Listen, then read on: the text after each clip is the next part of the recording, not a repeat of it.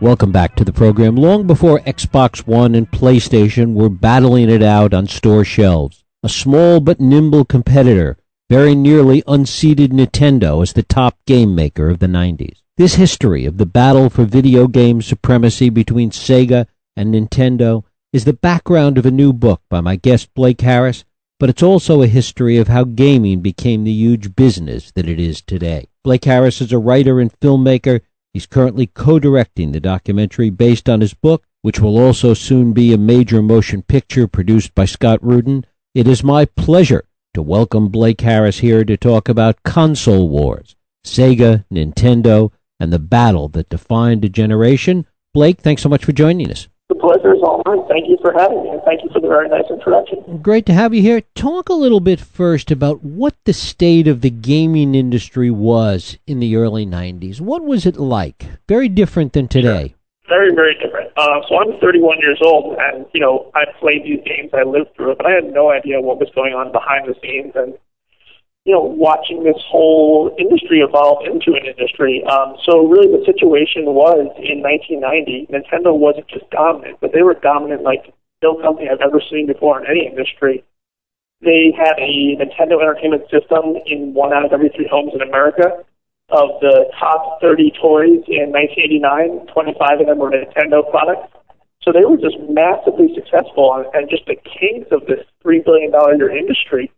And it was amazing to watch Sega come in and use all sorts of tactics and see them compete against Nintendo and actually make a dent and as you mentioned, almost unseat the king of the hill.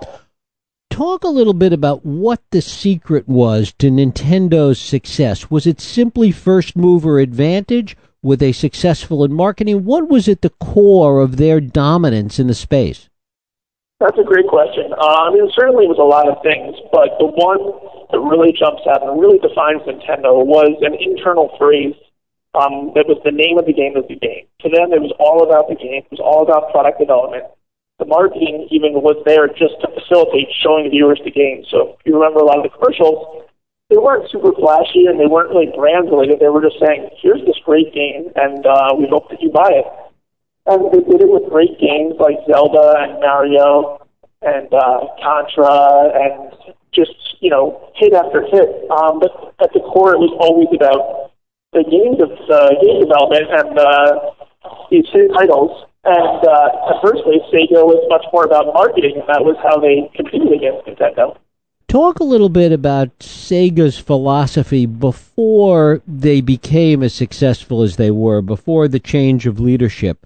They were certainly an also-ran, to say the least. What was driving the company at that point? I mean, Sega had a lineage as an arcade company. So their notion was watching Nintendo make so much money and become so successful that, hey, we can bring our arcade kits to the home console. The problem with that was that arcade games are sort of designed to keep getting you to pop it in quarters, but when you can play them with unlimited lives and unlimited time, they're maybe not so interesting and maybe not so long-lasting.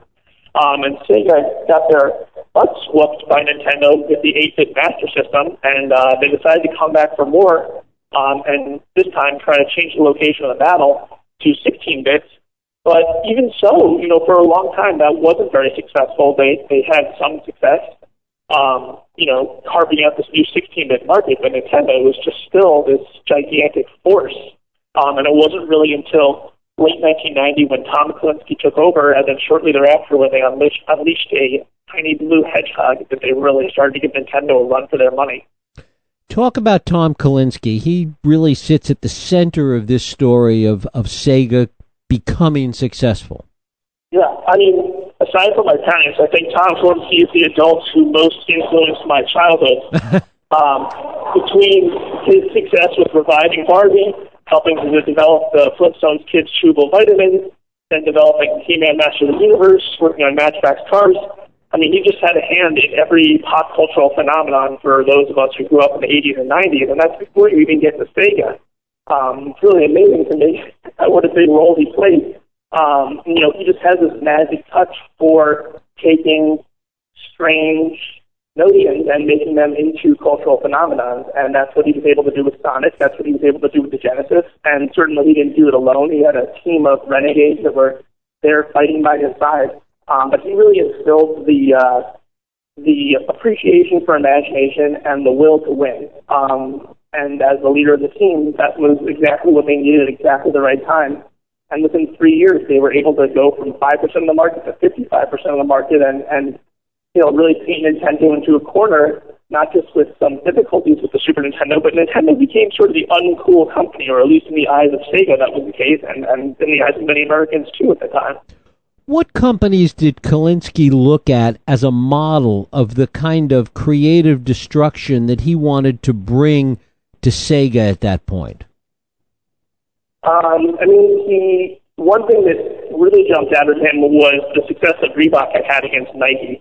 Nike, too, in the late 70s, had a stranglehold on the athletic shoe and footwear business, and Reebok, used really bold, aggressive advertising, some of which actually got banned from television. And to that point, he hired the ad guy at Reebok who had designed that ad that was banned and brought that rogue mentality to Sega, as well as some other companies in the tech space. He was very impressed by what Apple was doing.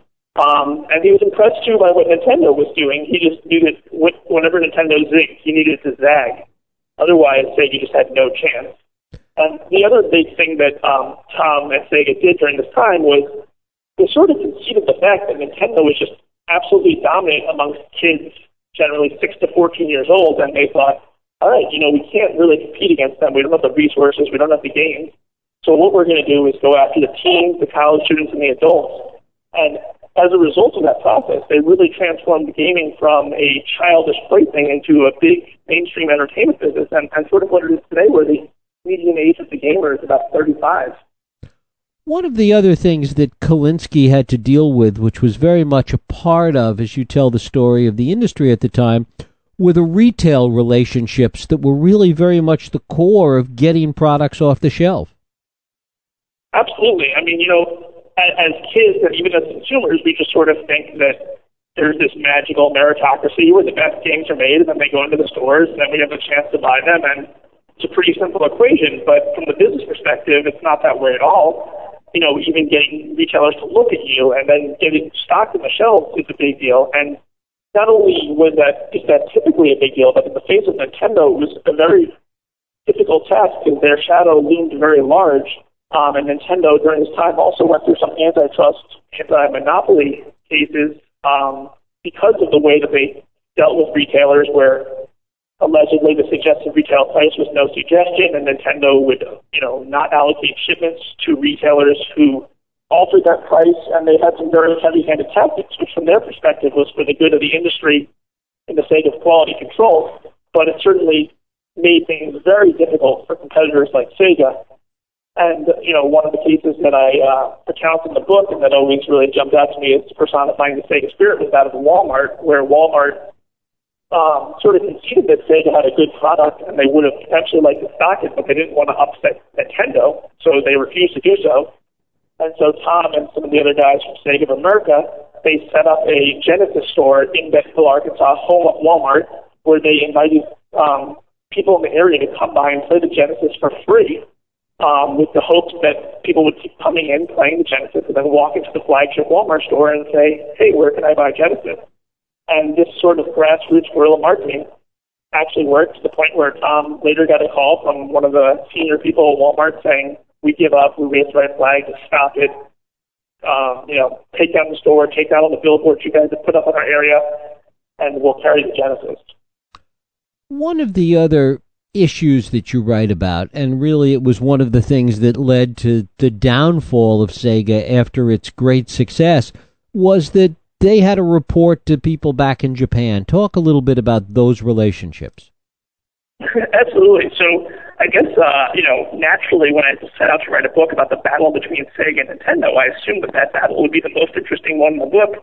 But what I soon found was that the sort of Cold War between Sega of America and Sega of Japan escalated to eventually a civil war, and that ended up really, as you mentioned, sort of taking down the company.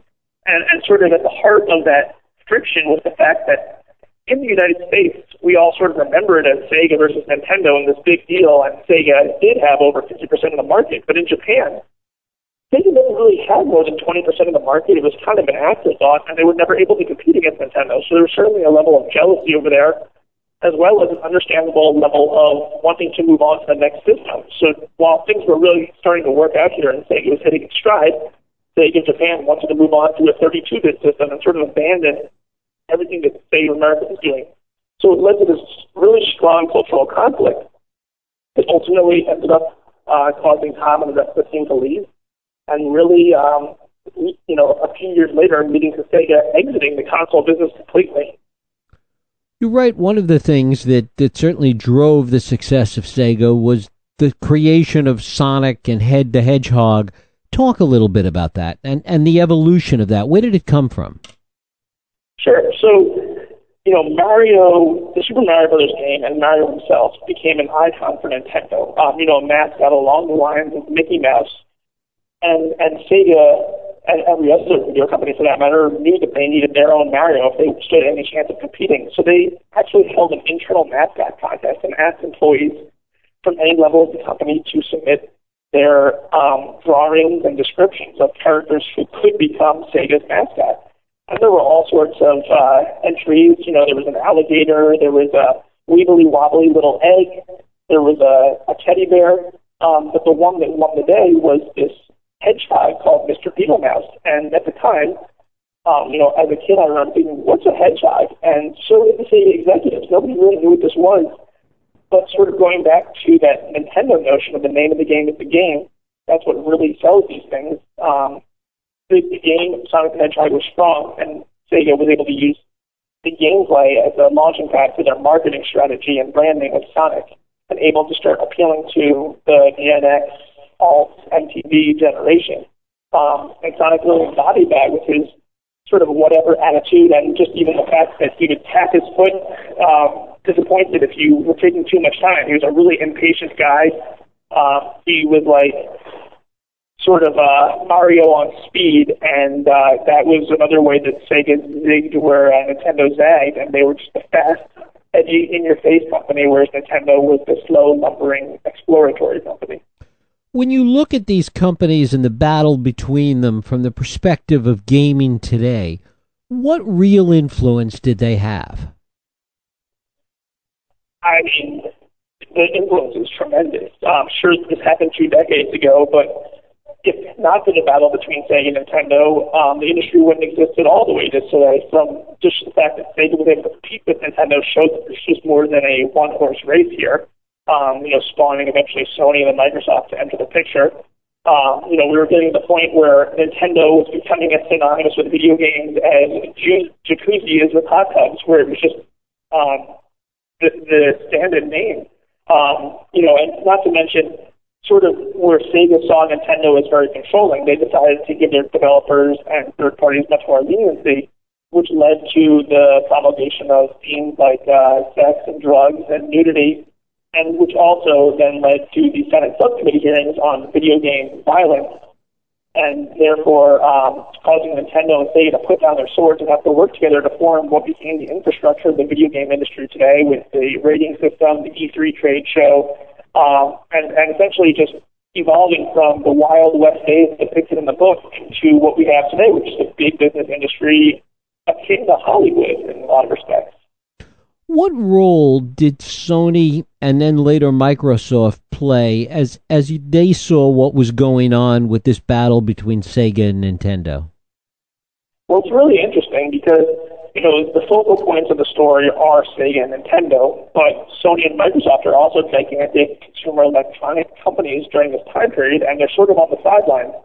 Microsoft is in Redmond, Washington, where Nintendo is, so there's always a close association up there.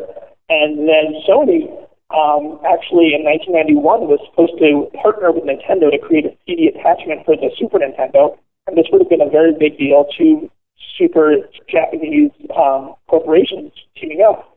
But Nintendo snubbed them at the last minute and sort of publicly humiliated them, which then sort of almost had revenge, and Sony on a quest to take down Nintendo, and at the first phase of this entailed teaming up with Sega to create games for the Sega CD, and then also got Tesla at this point, which I had never known before, of almost creating hardware, which would have become equivalent of sort of the Sega PlayStation.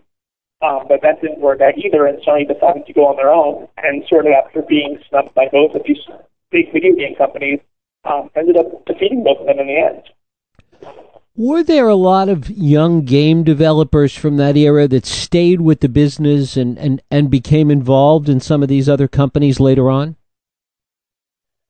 Definitely. You know, in terms of in terms of the effect of this era on modern day video game industry, you just also see, quite frankly, prior to this point, all video games were developed in Japan, and certainly there's a lot of games still developed in Japan and a lot of great games, but just for the success of Sega and really the way that Nintendo and Sega followed each other opened up a lot more options for third-party developers and created the success on consoles of companies like Electronic Arts and Acclaim and others that would go on to offer startup jobs to these developers that are around today still. Blake Harris. The book is Console Wars, Sega and Nintendo and the Battle That Defined a Generation. Blake, I thank you so much for spending time with us today. Oh, no, it was my pleasure. Thank you so much for having me on. Thank you. We'll take a break. I'll be right back.